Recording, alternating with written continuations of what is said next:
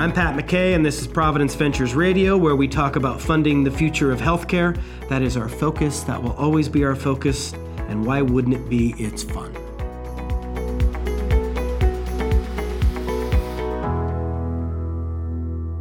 We have two guests with us today Mike McSherry from Xealth and Dan Gallus from Providence Ventures. Thank you both for being on the program. Thanks for having us. Thank you. Mike, just so you know, my process for this podcast normally involves me taking long CEO bios and whittling them down to a few main points so I can then get through them as quickly as possible. And, and you know, it takes a little effort for me to, to craft these sort of truncated bios, but I did not have to do that this time. So I want to thank you. I am a huge fan of your bio brevity. Uh, thanks. I uh, maybe that means I've not accomplished much, or maybe my companies and exits speak for themselves. Right, exactly. No, I, I, I thought it was fantastic. Um, Mike, you are a veteran startup executive with a rich history of successful exits, notably as the CEO of Swype, co-founder of Boost Mobile and Amp'd, and with Xevo. Uh, you've raised, returned, and lost hundreds of millions of dollars to investors. Four out of five of your startups have been prosperous. You want to build great new products, brands, and businesses and improve the world with better digital health tools. Currently, you're the CEO and a founder of Xealth. Um, I actually had to add a few words to that. So uh, I even put in a couple of Oxford commas there just for myself. So I hope I didn't say anything out of line. Obviously, you're a very accomplished guy. Do tell me if I got any of that wrong. Nope, that about sums up my last 20 years. Perfectly. So again, normally this is where I, would have you, Mike, kind of give us an overview of your company, Xealth, but but I, I don't want to do that just yet uh, because I'm very intrigued with how you and Providence Ventures got together and how that led to Xealth. Um, so let's instead start with you telling us about yourself and your relationship with Providence. Ooh, long story. So uh, I've done a lot of startups, and after having sold my last company, Swype to Nuance, I worked at Nuance for a couple of years. And during that time period, on a random ferry ride up to Victoria, Canada, I sat next to the CEO of uh, PacMed, a medical system. And we got to talking about business, and he's like, Oh, I'm looking for board members with younger tech energy and, and knowledge. Uh, you should join my board.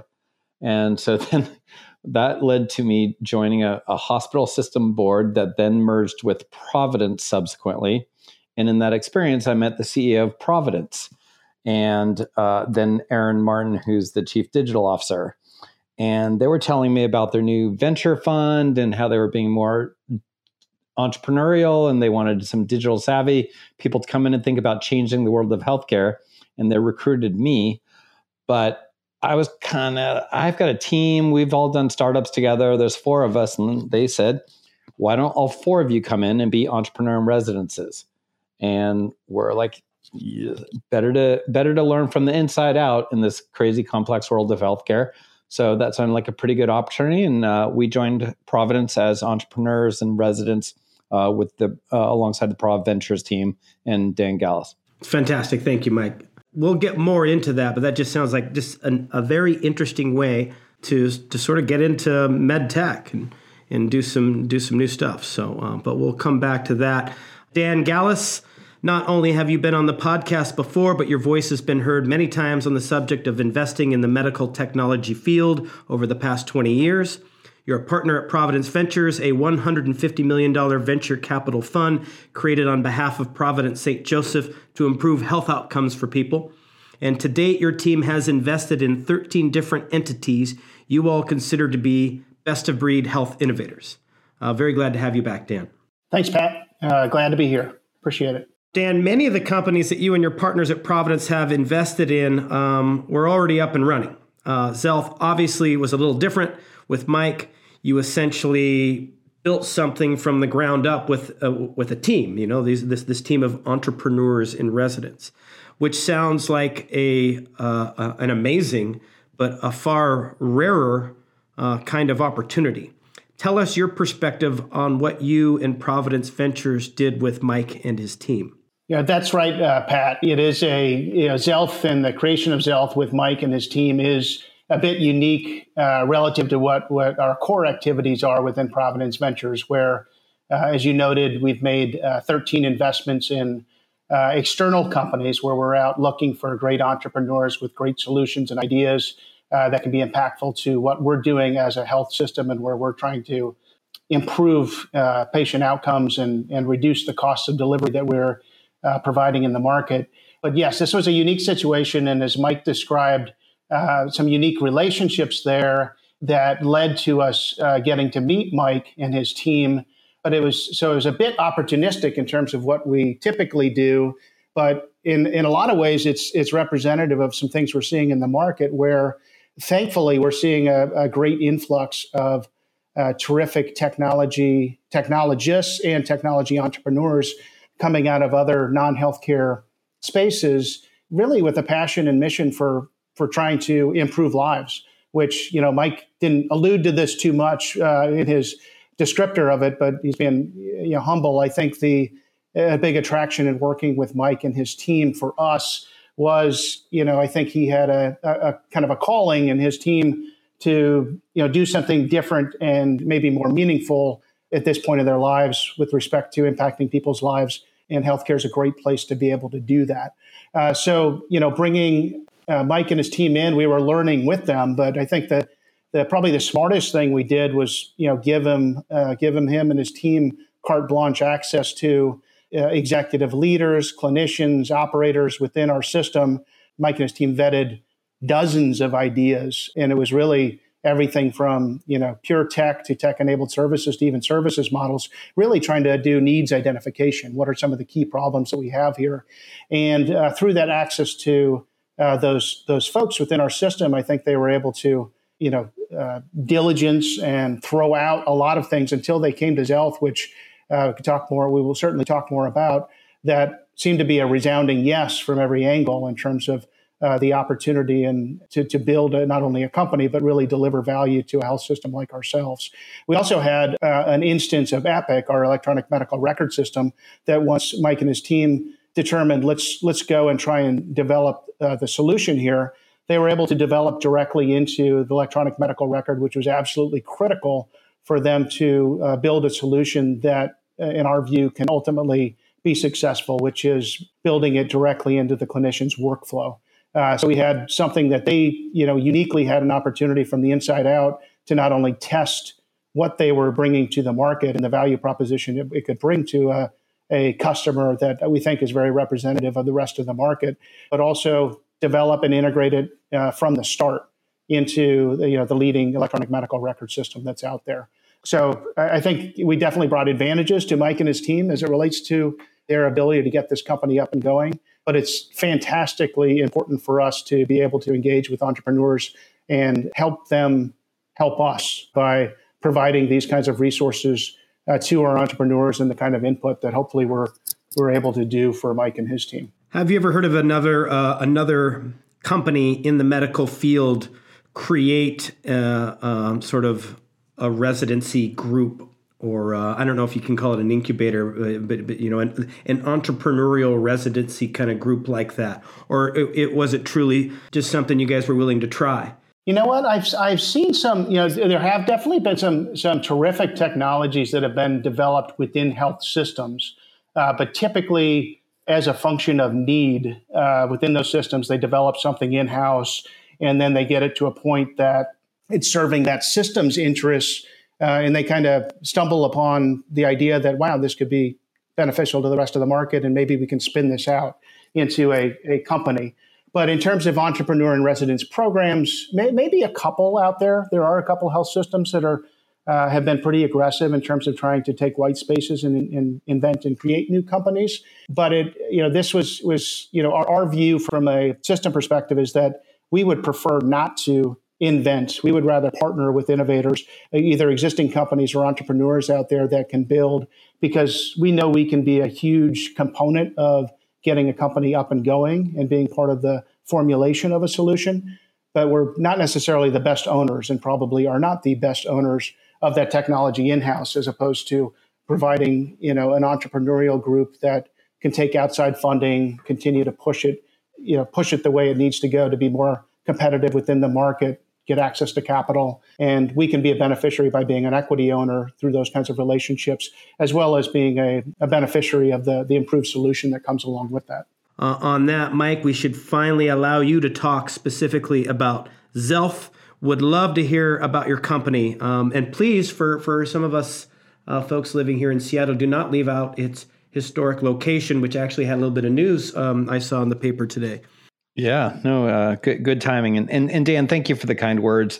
Uh, yeah, I, I, give all credit to Prov with with the resource support at us ideating and access to clinicians and IS uh, for for what Xealth has become.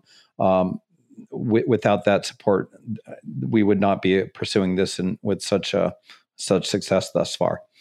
But Xealth, we we saw a need of increased use of digital tools in healthcare, and those are apps related to different disease states um, or uh, more educational material, aka Dr. Google. People do a lot more searching for information. It's not the same paternalistic view. And since there are so many different digital services that are providing support for patients, we saw how challenging it was for them to embed and integrate into the hospital workflow to have doctors and nurses and MAs recommend these services to patients.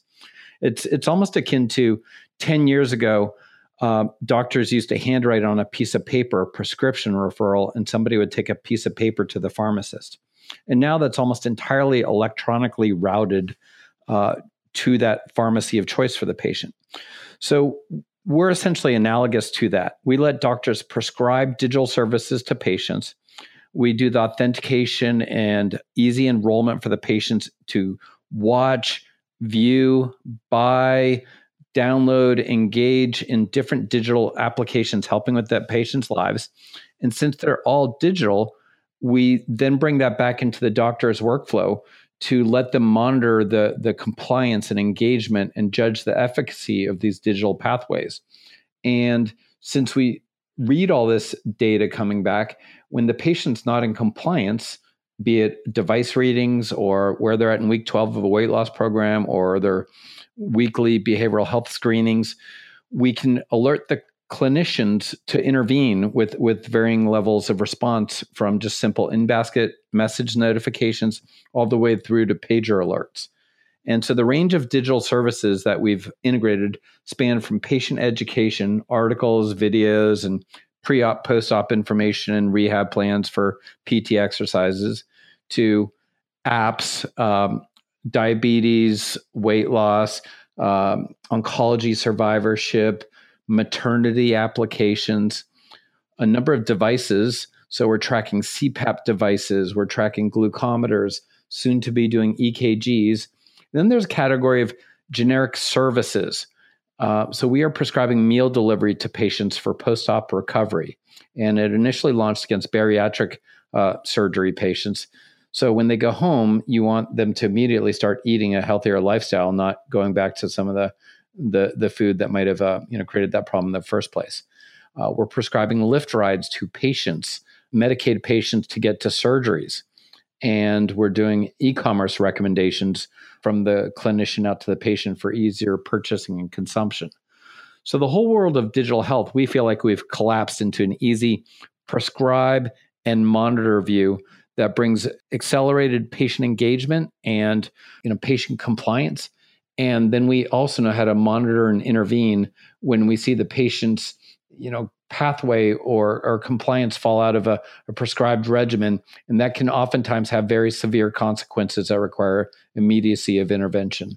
So th- that's what we've built at Xealth and as we incubated the idea a lot of systems come by providence to see, share information and ideas uh, and collaborate on, on things that they're seeing in the marketplace, things that work for patients, vendor comparisons. And I got a front row seat to show Xealth to probably 40 to 50 hospital systems last year just by walking down the hallway. And, and that was fantastic exposure for Xealth. UPMC, the University of Pittsburgh Medical Center, saw what we were doing with Xealth and said, boy, if you can make that work in our Epic environment, this is a technology that we'll want to use and, and in fact invest in and commercialize.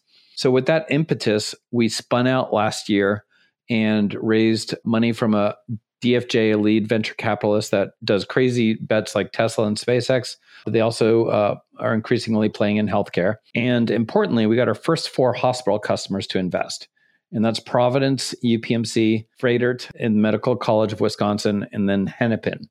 And that early customer validation, where they wanted to license the technology, utilize it, and invest in the company was just fantastic credibility for us to go out in the market and sign other customers from that point in time. Now, you did ask about the Smith Tower, and yes, we're in. It was the oldest building west of the Mississippi for 60 years until the Space Needle was built, and that's the historic fact. We, uh, since we we're incubated in Providence, we had been getting free office space, but then as a separate company, we had to grow up and, and mature into a teenager and, and, find our own office space. So we moved into the uh, the Smith Tower, and just this morning it was announced that Goldman Sachs bought the Smith Tower and a couple of other buildings for seven hundred and fifty million dollars, increasing the uh, uh, real estate boom in Seattle. Yeah, it's it, well, it's been quite a boom here, and mostly to the consternation of everybody sitting in their cars all the time. You feel like you live in LA sometimes. yeah, but uh, but yeah, great great company, very impressive, um, and, and and a great building. It'll be interesting to see, you know, how, how that evolves with that with that purchase.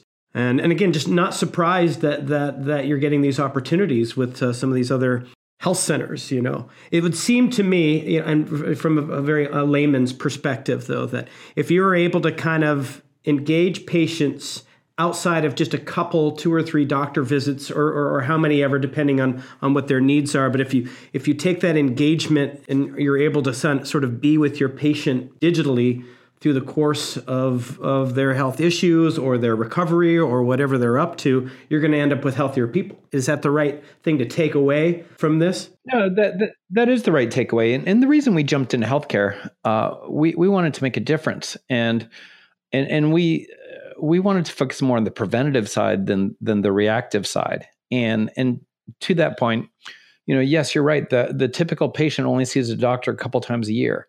So how are they spending the rest of their lives in in healthy behavior? And when they are coming into a visit about some reason or complaint or, or periodic checkup, are they informed about the reason that they're coming in? Are there tools you might send them pre-visit that would be beneficial instead of filling out forms in the in the waiting room? Are there things that maybe they could have filled it out before or thought about before? And then after they leave, what what is the clinician recommending to that patient? And and maybe it's you know management of a, a certain disease state. Maybe it's using a device that that is tracking a, a more uh, acute care condition, or or maybe it's just uh, an ongoing you know health and and lifestyle uh, change but the complexity of healthcare now requires that it's not just the doctor and that three times a year that they see you is involved in, in your in your health and wellness. You've got more ongoing needs, concerns, and you also have payers that are involved and employers that are involved. And one of the benefits for us at, at being in the in the clinical workflow is we're a cloud plug into the EMR. And think Salesforce sitting on top of traditional SAP or Oracle systems. And with that, I can marry up the eligibility of a patient's program offerings that might be covered by a payer or an employer. So instead of you know someone overweight seeing the doctor and the doctor's like well you should maybe think about joining a gym or uh, i don't know try exercising or, or eating better and come back and see me in six months and that's basically the, the advice now but we can put gym memberships weight loss programs weight watchers all these things that serve maybe a more preventative nature and are covered by payers, I can put them in the clinical prescribing workflow. And we've proven that it leads to higher engagement and, and compliance against these programs when the doctor recommends a patient doing something versus when their their payer or employer might might suggest that they take care of their health in a different way. So we still go back to that trusted recommendation of a clinician uh, is the most impactful thing in, in helping to manage a, a patients' healthy lives. So Dan, um, you had said like uh, during the process of, of of having Mike and his team in residence there that that Mike they had brought they brought many ideas you know during the process of identifying a need they had lots of ideas you had the opportunity to test them um, you also had the opportunity to integrate right from the start uh, and you're doing all this obviously because you know providence st joseph overall is in the process of transforming itself with you know with a lot of new technological investments. And uh, as a as a VC, you're you're beholden to their mission as you do your job. Uh, you're obviously not just out there chasing cool companies or just chasing innovations that sound neat. You want medical technology that fits Providence's mission going forward. So, how important was it that Mike and his team understand that mission very clearly before you all got involved with him? Um, was there, you know, I mean, was there a, a pretty intense like mission briefing when they came in, or or or or really did you just kind of run at the tech and the ideas first, and then sort of sort out what fit with the Providence um, kind of way? Does that make sense? Yes, uh, no, that makes uh, that makes the questions uh, makes perfect sense. You know, I think on on the last part of it, in terms of develop the tech and then and then see where it might fit, both from a mission perspective as well as uh, you know, is it a, is, is it really meeting our needs? That certainly uh, is the reverse. You know, it's really the reverse of what happened, where uh, the the benefit of bringing Mike and his team in and being able to roam the halls for a year and have full access to people was was purely around needs identification and and identifying problems, opportunities to go build a business around. And the technology just happened to be uh, the way to be able to uh, address this specific problem. I think on the mission side, you know, I think we had uh, one. I think you know our, our, mission as an organization is uh, you know a corridor mission is is, is serving all people uh, in in a holistic way and in, in their health and well being, and especially those who are the are poor, poor and vulnerable. Um, and, and ultimately, we have a vision of, of health for a better world. So, if we can do our jobs right and work with uh, entrepreneurs and companies uh, like Mike and his team, we think we can uh, deliver a different kind of holistic care, uh, preventative care as well as acute care, uh, which not only impacts people's health being but also life being, uh, given uh, you know, all of us have had experiences either personally uh, or with family members uh, that have run into significant health issues and problems within uh, their healthcare experience and delivering, you know, being able to receive that care. Um, there's there's no shortage of issues that we have to tr- be able to address that. Um, I think you know it, Mike and his team certainly had this in terms of aligned mission and why they were coming into this business to improve other people's lives. Uh, but in general, you know, there aren't very often that we see businesses uh, within the healthcare realm that don't share that similar mission.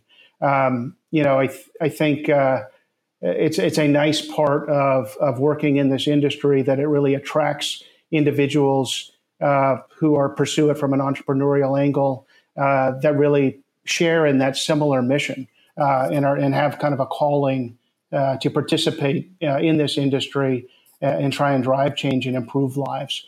Um, so yes, the, the mission is extraordinarily important. Uh, we, we assess that up front and assess it along the way. Uh, fortunately, it's it is a aligned in almost all cases, which makes it a joy to be a part of this industry and, and the innovation that's been been increasing over the past decade or so. Thinking about some other innovators out there who who have ideas who who want the opportunity to have ideas in the in in, in the healthcare field um, from your perspective just in general in in in in the in the medical technology field how important is the timing of an idea? Is it the case that sometimes you might have a great idea and it's just the timing isn't right or the system isn't ready. Do innovative companies at times struggle to either get funded or to scale or to do all these things that are important to do? Because you know despite the fact that they do have a great idea the, the hole they they feel just isn't there yet. You know how does how does timing work in medical tech investing? Is that is that a, is that important yeah, I think you know timing. Timing is critical for any industry and investing in any companies across any verticals. But I think healthcare, I would say, it's it's even more important from a you know from a success or failure perspective. Healthcare, in it by its nature, uh, the industry is quite frankly, it's behind with respect to technology adoption. The sales cycles for selling into hospital systems uh, any kind of provider systems and, and health plans uh, is long, even by enterprise sales standards. Uh, and you're selling into organizations that have a very high very high attention to, to return on investment because it's it just happens to be when you're selling to providers and payers, they're not the highest margin businesses in the world. These aren't the Googles and the Facebooks of the world that you're serving, uh, who have big margins and can afford to uh, take a lot of intuitive bets on things that might generate returns for them. So, uh, you know, I feel like we come across a number of companies that I'd put in the no-brainer category, meaning, oh my god, of course, this is so screwed up, and these issues are uh, uh, are obvious. We have to be able to fix them, and of course, everybody wants to fix them. So they're in the no-brainer category. But understanding the friction in the system in terms of how things work today and the reasons why things might be screwed up and not working as well as they should is really, really important because those friction points are hard to break through sometimes. And you really need to understand the, the problem that you're solving, who's accruing the economic benefit. Too often, I'll see companies that uh, might be selling solutions that need to be utilized by providers, hospitals, for instance. And if they deploy the technologies and utilize them and, and advance the care for their patients, oftentimes the biggest beneficiary is not the hospital system itself. It's it's the health plan that you know is the one responsible for uh, the health payments. And it's not that provider systems don't have a mission and want to do as much as they can for the patient, but there's limitations from an economics perspective. So you know I think timing and then also understanding who the customer is and and how you reach that customer and deliver value to them are, are, are very, very important things uh, for new companies that are coming into the space. I, I, would say, though, that, you know, to your point about, you know, I don't think that great ideas in healthcare ever get left behind, though. So timing might not be right, and you might end up with some early entrants that take the arrows in the back because they were too early, but they help drive awareness. Uh, they help, you know, raise people's eyebrows and say, oh, things could be different technological advancements can come, mandates can come from government that change the timing of the of the importance of certain technologies.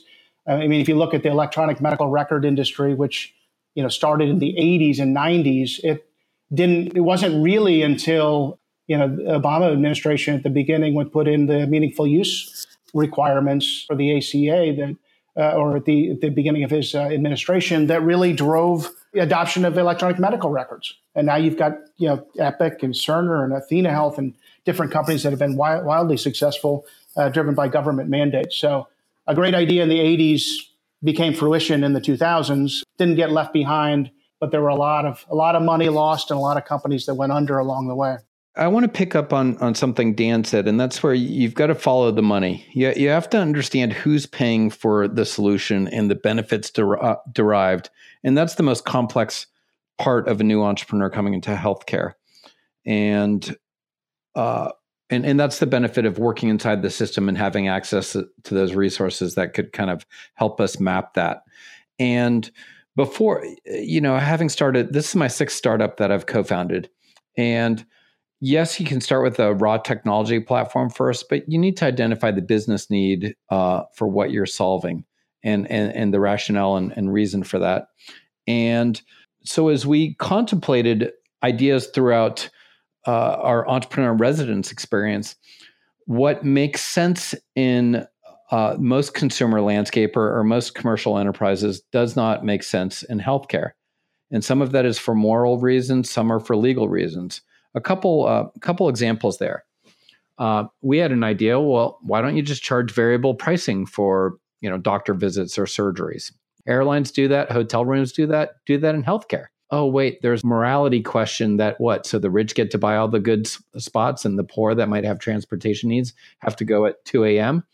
An- another example that that we had uh, contemplated was almost a rever- taking a reverse mortgage out on end of life. Well, the whole system shells out 25% of the entire healthcare cost in the last, what, 12 weeks of someone's life, often intubation, you know, life support, agonizing way to, to pass, and also an exorbitant cost to the system. Why don't you uh, give people cash bonuses to sign advance directives? Oh, wait, that might be construed as a death panel. So you, you kind of have to start with what would be a, a business problem first and, and technology second. Now, on, on the technology front, I, I would say, you know, much I use the example, uh, the ERPs extending into cloud. the cloud is barely, barely beginning to touch the, the providers in the hospital system. Writing and integrating and, and changing code in Epic or Cerner or other EMRs is basically like writing client code, you know, back back in the Windows era. Uh, whereas we've seen that the cloud has kind of vastly superseded that with with different, more flexible business models and APIs, and you know, mul- multiple third party indexings, you know, of pairing up of different information and data sets. So we we found that as as Dan said, EMRs are now proliferating. They're starting to open up APIs to allow cloud-based services to read and write into some of that data. And with that, we can connect into reading and writing to this whole world of digital services, e-commerce applications and storefronts and connected devices. So that that's the benefit that that we're now starting to take hold. As we were developing Xealth, we we literally spun through 70 different ideas.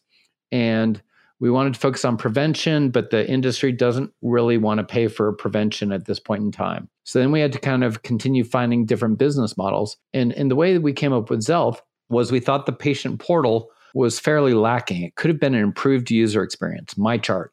And MyChart is the patient portal brand for, for Epic systems. And how in the world do these multi billion dollar hospital systems that pay you know, in some cases, tens or hundreds of millions of dollars in TV advertising. How do they tell patients to generically download an app called MyChart? That would be like Starbucks saying, download an app called My Coffee, and that's your starting point for every Starbucks experience. No, no brand would ever let that happen. So we started building on the patient portal and, and we built a better My Providence, My Swedish app and said, hey, isn't this great? You guys should launch this.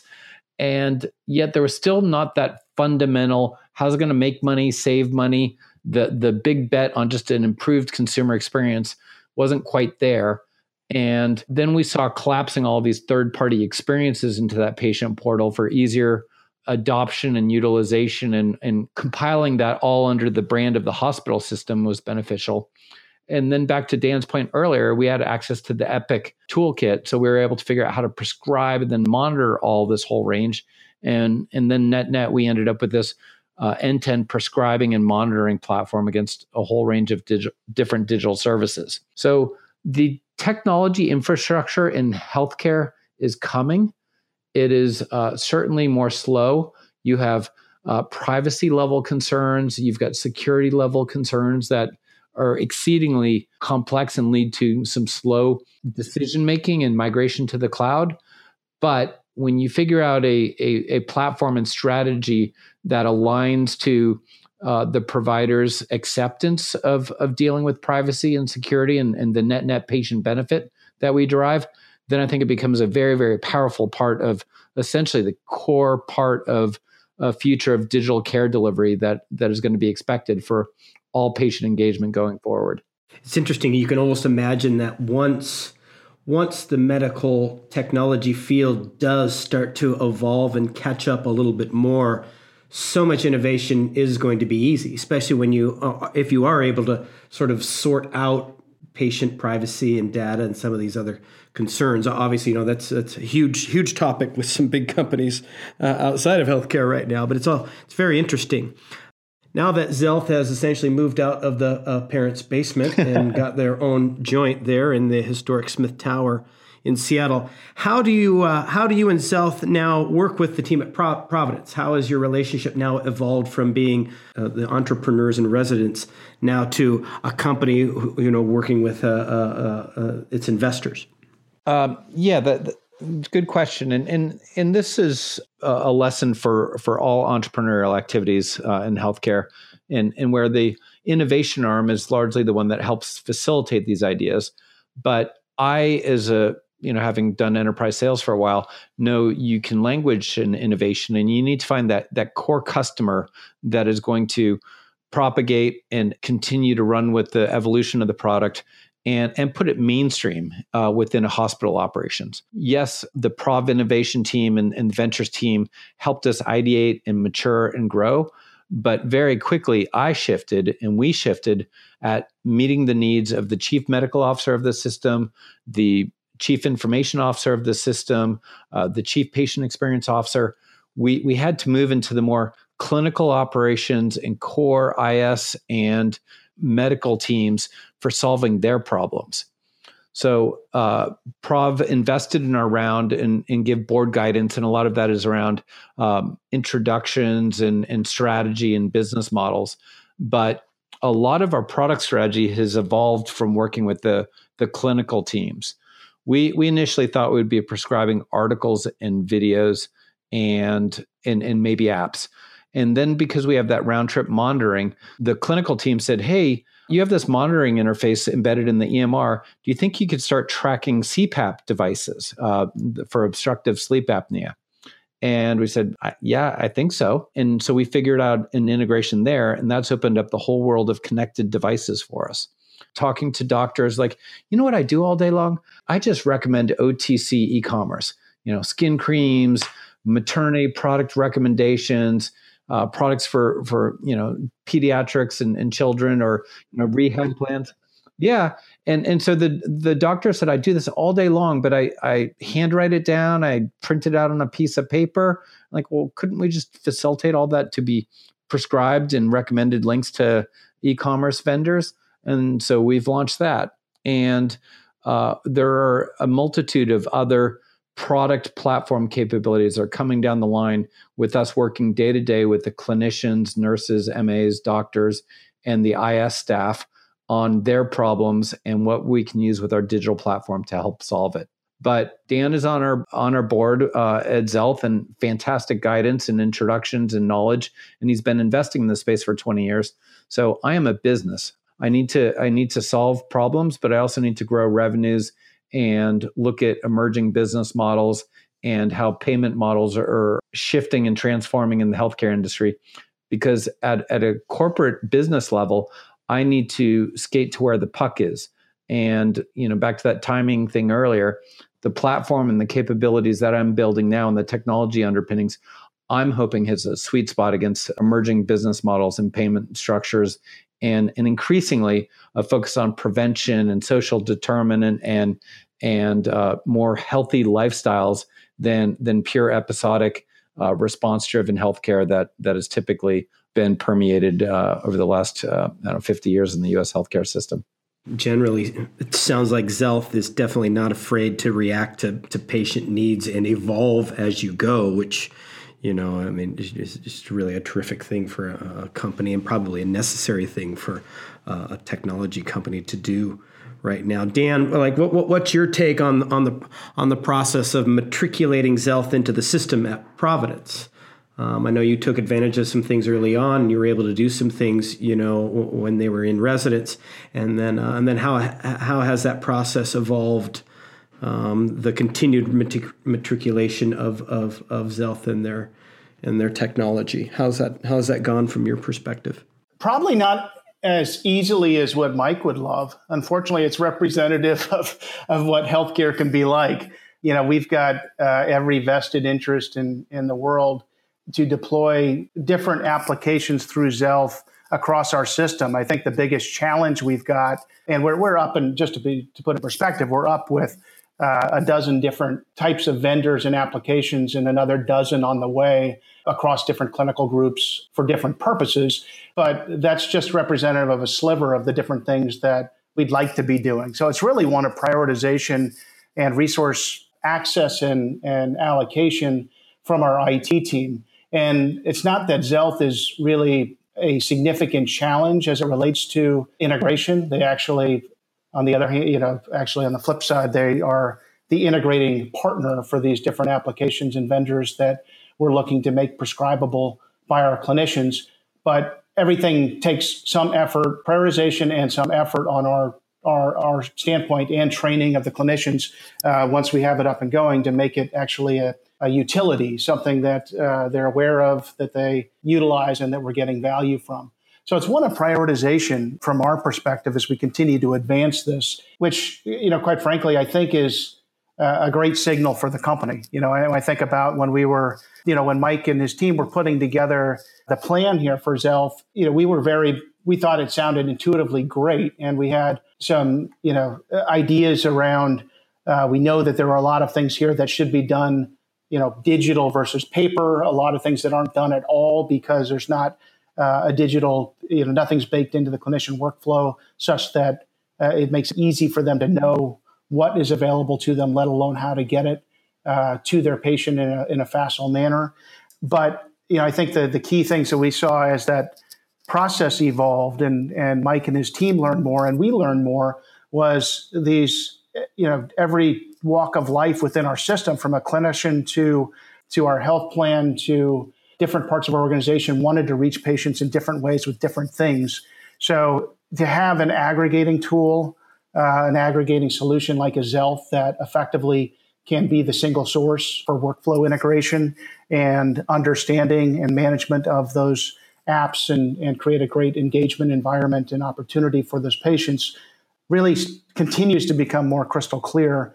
Um, I think the, the, key challenge for us at Providence, and it's something that I think uh, Xealth will have to deal with with a lot of other systems as well, is figuring out what are those, what are the no brainers, what are the low hanging fruit type things to deploy that we're going to get great utilization from and great great value from and then we'll add on from there, which is kind of the, where we are with, the, with respect to the process of, of getting even more value from Xealth and, and what it's enabling for our clinicians and patients. And it just, you know, that, that seems like the way it, it has to be, that the, the work can never stop. You know, your company needs to always evolve. You know, you need to keep shooting for the, for those very specific goals and those priorities, as you've mentioned um, that all that all you know that just sounds that sounds like just good advice for anybody out there trying to build something and and and, and stay relevant uh, and and profitable, obviously. Um, so Mike, as we've mentioned a few times here today, you've been involved in quite a few startups, and you've been candid at times about your failure. So for the young innovators listening, I'd love to, and and and you know potentially you know the young VCs who are who are interested in in you know, in they're progressing their craft. I'd love to hear more about your take specifically on failure. What role did it play in your career? Is there room for certain kinds of failure, even in medical technology, which obviously has a, a very different culture than the technology field in general? Talk to us about failure. Oh, well, it's it's the it's the other side of the coin in entrepreneurship. sometimes you fail, sometimes you succeed. Uh, fortunately, I've, I've succeeded more than failed. But uh, no, it, it's a growing, you know, fail fast, uh, you know, OPM, other people's money. I mean, these are these are like ideas that get tossed around in healthcare is almost a badge of honor, where you need to be willing to risk, know, with an idea. And that's not always you don't see that as often in healthcare. It's a more risk averse scenario, especially when patients' lives are at risk, right? And so we all understand that. But as a young my first startup that I co-founded, it was it became the biggest web development company in Australia and New Zealand uh, in the 90s. And I went from basically being an individual contributor to 12 months later managing a team of 60 people and a P&L of I don't know 6 million. And I did not do so well at that. And and I actually got pushed aside from that. And that was my first kind of management level failure. And and after that happened, I licked my wounds and, and went back to being an individual contributor for a while before I stair stepped back into increasing levels of leadership roles, be, becoming the CEO of Swype. And one of my failures, I co-founded another company that ended up raising $350 million and, and then went bankrupt. And that was a massive failure. But it was in telecom. And, you know, you sometimes hear of these satellite failures that, you know, lose billions we only lost hundreds of millions. Um, I love that. And, and, and, and it's a big vision and it's a big market, but we had strong, credible. I mean, I had Qualcomm and Intel and MTV and Universal Music and VCs and hedge funds all investing in this, and and that's smart money. But it was going after a big vision, and and I left with my reputation intact. I you know, built a big product. It wasn't for want of you know fraud or failure or imagination or anything else. It was it was probably market timing uh, as much as anything else on that front. So, and I licked my wounds from that, and then stepped into the you know being CEO of Swype, which, which was a very successful company. So, you know, you're not always going to be successful at, being an entrepreneur and, and the the ideas and the energy you put behind a company, but learn from it and make sure that all the people that were involved for that ride, be it the investors, the employees, your customers, also respect you afterwards and and you can maintain you know your reputation because because that does matter in the in the world of entrepreneurship just again the sheer fact that you're able to in every single case lick your wounds you know dust yourself get up and and, and have the confidence just to keep plowing forward learn from your mistakes and just continue to to, to find more and more success. Uh, um, obviously it's it's what's gotten gotten you to where you are today. Dan, what any other parting words or, or, or advice for, for young folks out there, either young VCs or innovators or both, either on the idea of failure or even success. Like you know like you know are there are there some specific things or is there anything we haven't covered today that you think would be particularly helpful to uh, to, to to young innovators or or VCs looking to get into me- medical technology? I think that yeah, the one thing which we, we kind of touched on a little earlier, but I always leave this with with entrepreneurs, especially as they're really in the formulation stage of their business, is uh, try to engage with a customer from the outset. And, and not everybody is going to have, I think, the the opportunity and, and maybe fortune that Mike had to be able to, uh, and his team had to be able to, you know, live inside the belly of the beast for a year and be able to have the resources to develop directly to the technology. But I guess understanding, you know, get close to a customer, a potential customer, really do the needs identification and development of the you know your your MVP product, your minimally viable product to the specs that a customer really sees the need for uh, and the value from and try to get some utilization with that with that initial customer so you can demonstrate that it, it actually is delivering some value as opposed to the build it and, and, and hope it comes. So the, the more you can get in depth kind of connection with a kind of that beta customer and kind of I'd call it co-development of that product in, in connection with them, I think is a, a great strategy. And I think there's a lot more systems that are interested in that kind of innovation and getting involved with companies uh, today than ever before. So it, it, I think that's a, a, a good first step uh, when you're looking to, to vet an idea and really get it off the ground is, is to go that route. Well, there you have it, folks. The great advice from two of the best in business. Thank you both for being on the program today. Mike Sherry of Xealth and Dan Gallus of Providence Ventures. Uh, really appreciated having you on. Yeah, thanks. Thanks, Pat. This is uh, I really enjoyed it. Thanks a lot. Thank you, Pat. It was great. That's the conclusion of this episode of Providence Ventures Radio, where we talk about funding the future of healthcare. If you have any questions or suggestions for the show, or just want to tell us more about you, we're more than happy to listen to anything you have to say. Check out the Prov Innovation channel on Medium and leave your thoughts, or follow Providence Ventures on Twitter. Thanks for listening. We look forward to the next one. I, I still crack up when I hear the Providence Ventures radio. when awesome. you hear the Providence Ventures what radio? Radio, Providence Ventures Radio. Yeah. Why not? I want to get a. Uh, I want a gig. I want to do like classic rock at nine. We should. We should. We, we, we, should piggyback it with a, like a classic rock sort of podcast sort of station. That's right. Start out every episode with a Kiss song or something.